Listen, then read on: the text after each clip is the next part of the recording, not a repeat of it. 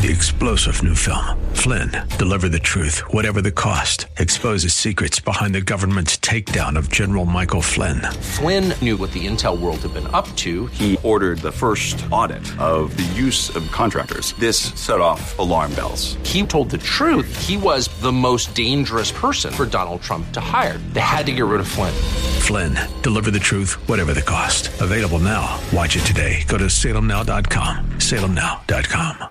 Tired of the negative news and flashover substance? It's time for Today with Dr. Wendy. Dr. Wendy Patrick is a trial attorney, patriot, and PhD with a passion for people and a penchant for politics. Dr. Wendy brings you the headlines, streamlined news you can use. It's time to be informed, engaged, and entertained.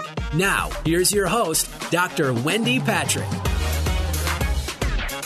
Good evening and welcome to another edition of Today with Dr. Wendy. I'm Wendy Patrick and my co-host Larry Dershem and I have a very exciting show for you tonight as always as we embark on this Halloween weekend where I want to start by saying please stay safe uh, and also stay entertained. There's a lot to do this weekend, both indoors and outdoors and on television, but there's also interesting radio guests. And we have two of them tonight. Larry, who's our first one? Uh, yes, Wendy. Connor Semelsberger serves as the Director of Federal Affairs on Life and Human Dignity for Family Research Council. As part of his job at FRC, he is responsible for lobbying Congress and federal agencies to advance FRC's goals on pro life, bioethics, and sex education. Thank you for joining us today, Connor. It's so great to be on today. Hey, Connor, I understand you're originally from Pennsylvania. So uh, my folks are from Pittsburgh. And so I, I get the enjoying traveling and rooting for the Steelers, which I'm sure that you do. I was wondering what led you to come to Washington, D.C. and become involved with the Family Research Council? Yeah, that's right. I always root for my hometown Pittsburgh Steelers. To find other PA Commonwealth folks. Um, yeah, so I grew up in small rural part of Pennsylvania in America, and um, what drew me to come to DC and, and, and fight for the causes of life and social values and family, uh, you know, families, is just seeing uh, what happened to uh, around my state um, on those issues. You know, um, we had an industry that was thriving and left. Families were broken, drugs were rising, um, abortions were still legal across the land, and so that's what really drove me to to bring my faith into politics and, and fight for those most vulnerable, especially the unborn. Right, Connor. Just so for the record, I'm supposed to be Pennsylvania Dutch, so I have a connection there too, I guess somewhere. but uh, the the U.S. Supreme Court's Roe v. Wade decision in 1973 ruled that a right to abortion was protected under the Due Process Clause of the U.S. Constitution's 14th Amendment. On June 4, 24th, 2022, the U.S. Supreme Court overruled Roe in the Dobbs v. Jackson Women's Health Organization, holding that the court's 1973 ruling in Roe was incorrect. What happens now that it has been overturned, and what will it mean if Congress successfully codifies Roe v. Wade by enacting a statute? Yeah, the the Supreme Court decision this summer um, really took the country by storm. No one ever thought that Roe v. Wade was going to be overturned, but but by golly, that's what the Supreme Court did on June 24th. And so, um, up to the point of this decision in June, what Roe said was pretty much we, the courts, decided that it's going to be uniform policy. Abortions must be legal at least through 24 weeks, and unless a state restricts abortion at some point in the third trimester, the default law is that a state will allow abortion at any point in pregnancy. That's what all 50 states were dealing with for almost nearly 50 years. And when the court ruled on that that wonderful June uh, morning, uh, they said, you know what, this issue that we had hold close to our our, our grips here in the, the U.S. Supreme Court on the issue of abortion, we're now releasing that back to what had been the, the lay of the land for much of the U.S.'s history, which is this that people and their elected representatives, both in their states and the federal Congress, um, they get to decide what abortion policy is or is not in their states. And so um, that's where things stand. It's now in the hands of the people to either decide to protect life or to allow um, uh, unfettered access to abortion. That's what we're seeing playing out right now. Now, you asked too about what would codifying Roe v. Wade do. Um, well, right now there's pending legislation. It goes by the name of the Women's Health Protection Act. But the way we frame it is this bill is better named as the Abortion on Demand Until Birth Act because that's what it would allow. It's not just a simple codification of Roe. This would actually go much further and pretty much, again, take what the court said, not only codify it into law, but go much further and say states have almost no ability to protect life in the womb at all through legislation and actually prohibit abortion. And any future law state would want to pass on pro life must actually be pre cleared by our U.S. Department of Justice. It, it would take things to new heights and, and force taxpayers to fund abortions. It would be pretty egregious. So that's what the court was. That's what they did in June. And that's what we're talking about whenever we uh, hear the idea of codifying Roe in statute. You know, Connor, one of the things I hear a lot in the news today are statistics that purport to represent what percentage of the population is pro abortion or anti abortion, pro life or pro choice. How do they come up with these numbers? And, and do you think that those statistics are accurate? I'm sure you see the same ones that we see. Yeah, it is really challenging whether it's polling for candidates in elections or polling on these kinds of issues. It's so hard to see what the real truth is and what Americans' attitudes are. Um, so when it comes to the issue of Roe v. Wade, actually, we've seen time and time again when people are asked, "Do you support Roe v. Wade?" Vast majorities will say, "Yes, I support Roe v. Wade." But you really got to pull the lid up a little bit to see what that really means. Most Americans, when they hear Roe v. Wade, they're not actually fully sure what it does. They might think it's about women's rights. They might think it's about generally the idea that abortion should be generally legal. But when you actually tell people what Roe v. Wade did, as I just explained to you all, um, it's a much more radical policy than many Americans believe. So when you ask that general question, what do you support Roe v. Wade? Most are going to say yes because they think it's this general acceptance of abortion. But as we know, it's not. And so when you dig into what people's specific attitudes, when do you want abortion legal? When do you not? The vast majority of Americans reject, reject the idea of Roe, which is unfettered abortion at any point in pregnancy. Um, only around 20, 25% of Americans would ever say yes to that, and that's been consistent for the last 50 years. Conversely, we have some recent polling on the other side, though. I'm actually by Harvard. Harvard Harris did a poll in June. And they asked, if your state could regulate abortion, at what point would you want to regulate abortion? And the most common answer, surprisingly, was only for cases of rape and incest life at conception only for uh, exceptions for incest. That was the vast majority opinion people gave. And when you add up people that say maybe protecting it at heartbeat or when a baby can feel pain, that went into the 60 percentile. So most Americans support common sense restriction on abortion, and the vast majority reject what Roe actually did, uh, despite what you might read in some polls. You know, it's interesting. We're about to have a uh, the midterm elections here, and in California, Connor, we have this Proposition 1, which is pretty bad, and I'm going to ask people to vote no on it. I'm going to get your opinion on it too. But um, I, I, ran this by the registrar of voters. I would call on all of our listening audience to not only vote, but to to contact ten other people and tell them to vote no on Prop One. And I, th- this is another interesting thing. Sometimes people will say, "Well, this election is too difficult. There's too many choices. Judges, I don't know these people. I'm just not going to vote at all."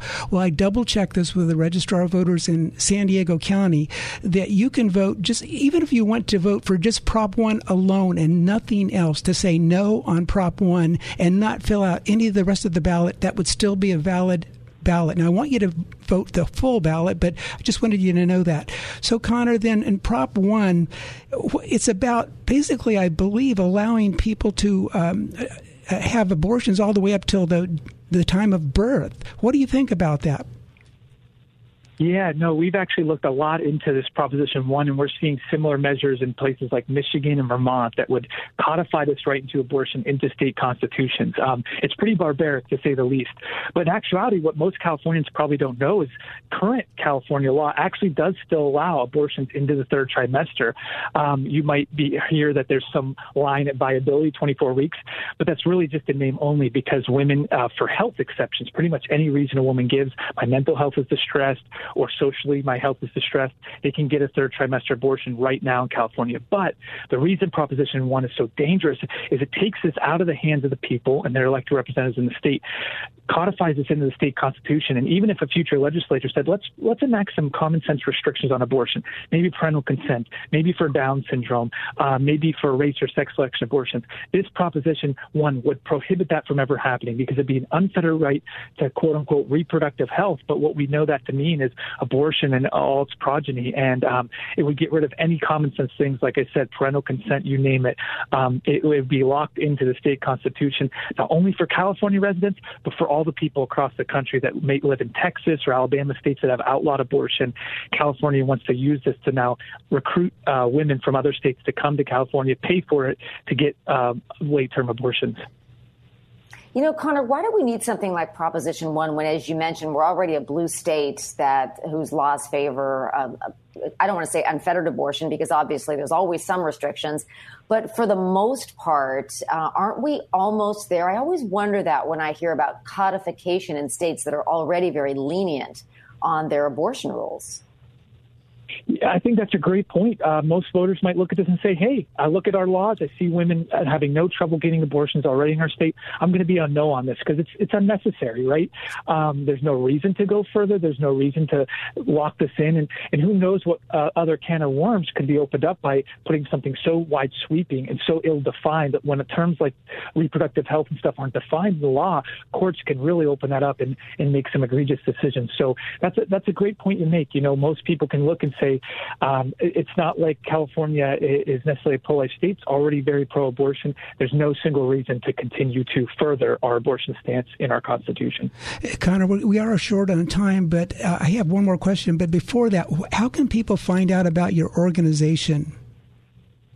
Yeah, check us out at frc.org. You can check out all our resources about pro-life information like Roe v. Wade, et cetera. And if you want uh, ways to take action on things like Proposition 1, you can go to frcaction.org, and we have a campaign website that lets you contact your U.S.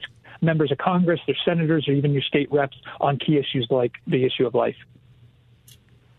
We're at the end of the show. We want to just thank you so much for, for joining us today. I mean, very lively, interesting discussion. And you know, Connor, I think one of the biggest takeaways is before people go to the ballot box, they really have to understand what they're voting on. So Larry and I, and I know you would agree, do your research on the front and it's gotten all too easy to learn about what you're voting on before you actually cast a vote. And Larry, thank you for the one issue voting uh, shout out there. All right. Don't go anywhere. Don't touch that dial. You're listening to Today with Dr. Wendy. We will be back in a flash.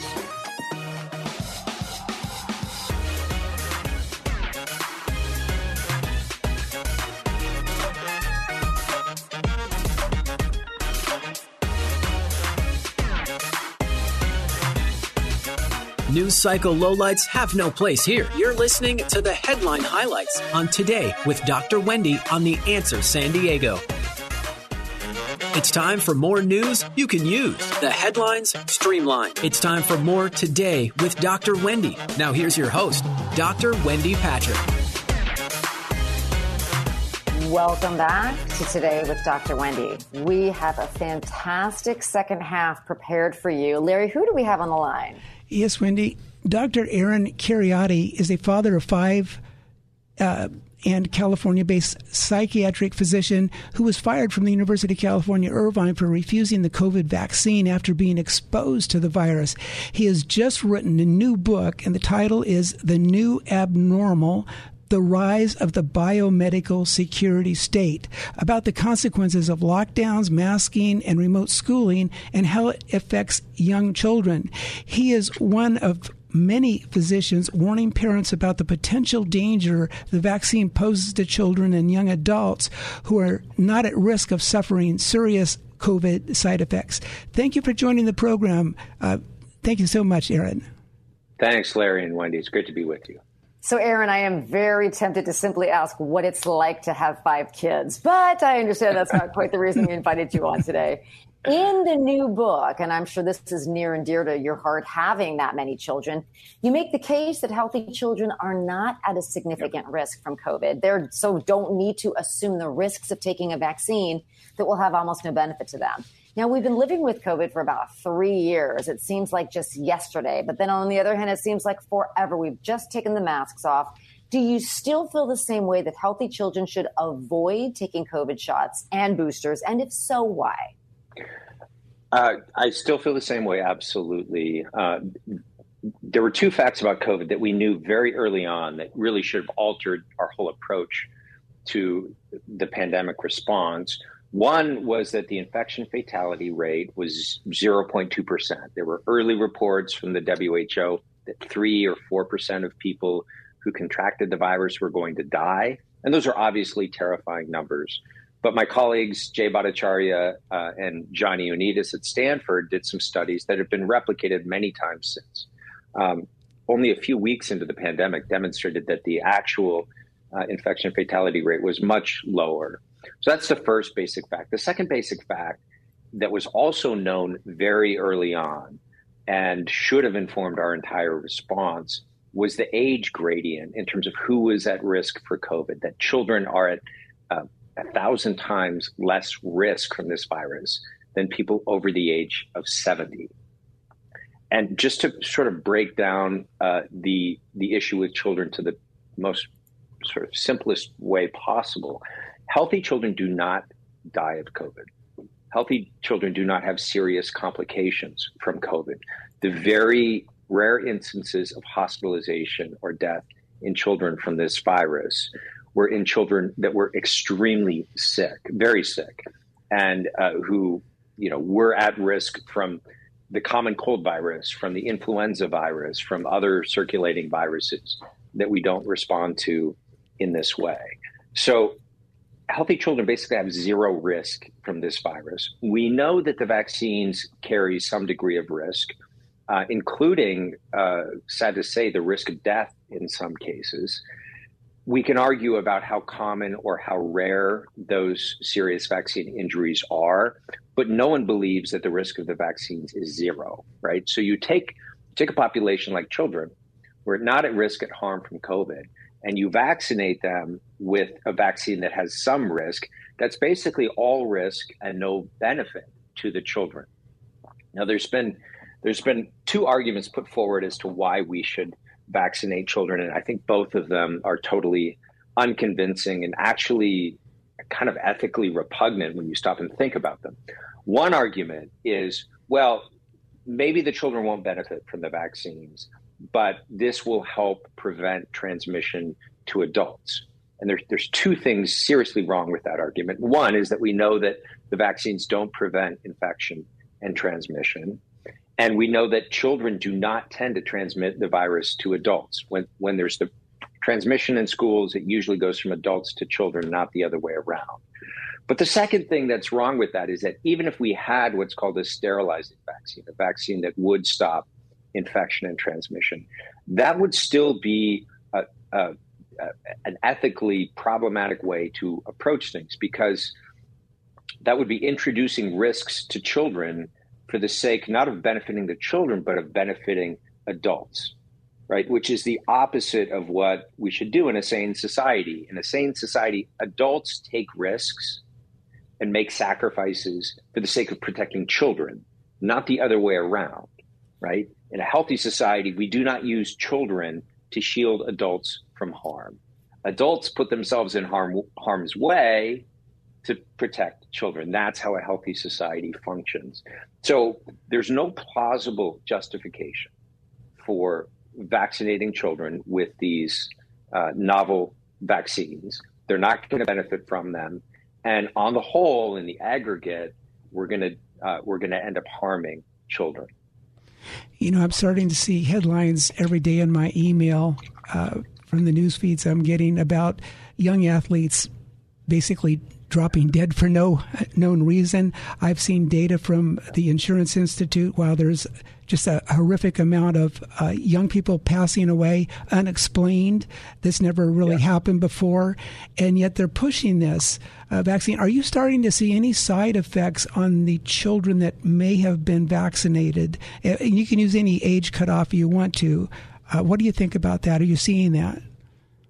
Oh, we are we are seeing it without a doubt. Um, we saw it in the clinical trials. Maddie de Garay is a, uh, a child who was enrolled in the Pfizer clinical study and is now in a wheelchair. She was seriously disabled, probably for life. Um, by these these vaccines, and the media has has refused to tell her story. Um, and she still hasn't been actually compensated, as far as I know, for the injury and harms that were done uh, from being a part of the clinical trials. So we saw it in the clinical trials, and we're certainly seeing it now as more and more children have been vaccinated.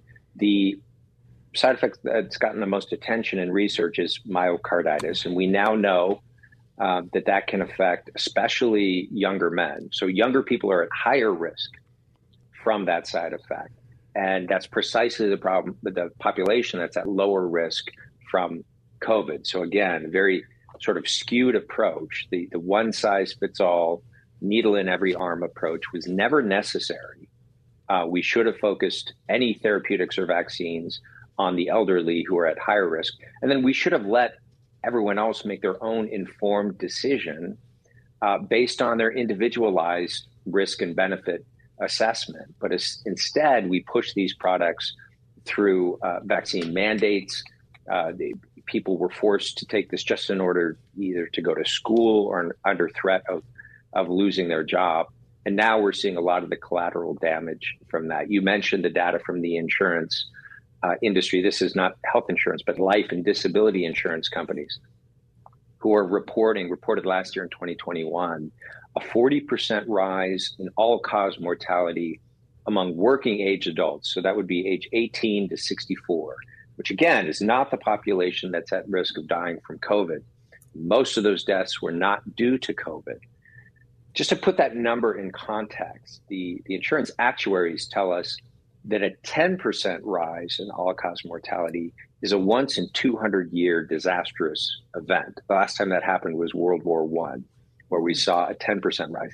Last year, we saw a 40% rise, most of which was not due to COVID, tied and correlated almost perfectly with the rollout of the mass vaccination campaign. So, this is a huge signal that requires further investigation. There's been huge signals in the vaccine uh, safety monitoring systems that require additional investigation. And unfortunately, our public health authorities don't really seem interested in studying or investigating the potential adverse consequences of these novel vaccines.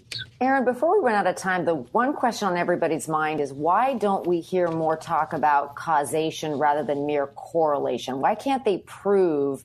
And I know you'll say we can yep. prove, but why don't we read re- more reports? on the fact that vaccines are causing injury if in fact that's what some medical professionals are finding yeah i mean that's a very good question um, the most definitive way to prove causation is the gold standard in medical research, the double blind, placebo controlled clinical trial.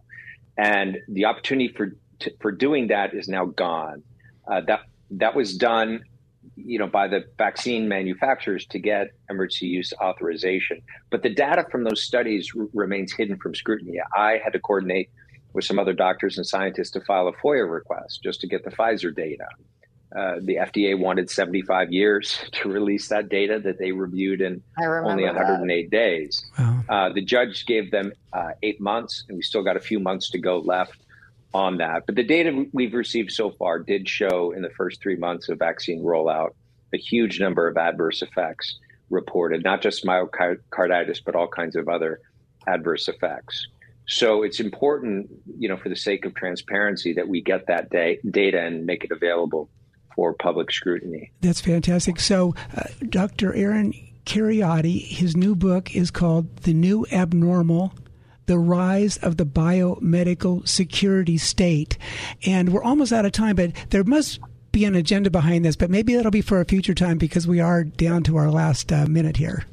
Indeed. Yeah, and, you know, Aaron, one of the things that um, we're going to leave our listeners with is that knowledge is power. And so as we follow the science, we need to follow all of the science. And I know that's what our smart listeners do on both sides of the aisle, regardless of what their views are on the vaccine. You know, you can never learn enough about this issue because it's here to stay is what we keep hearing every time there's a new subvariant. We're on our fifth booster, et cetera. So thank you so much for clearing some of this up for us.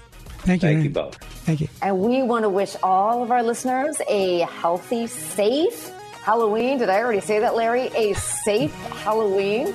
Uh, so please be safe wherever you go, whatever you're doing. And we will see you next Saturday night, same place. Have a great week and God bless you.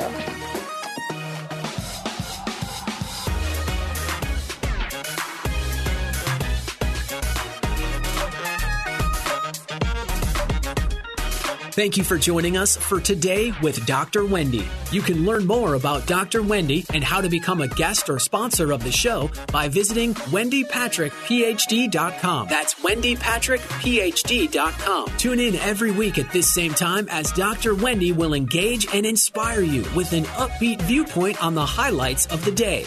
This has been Today with Dr. Wendy on The Answer San Diego.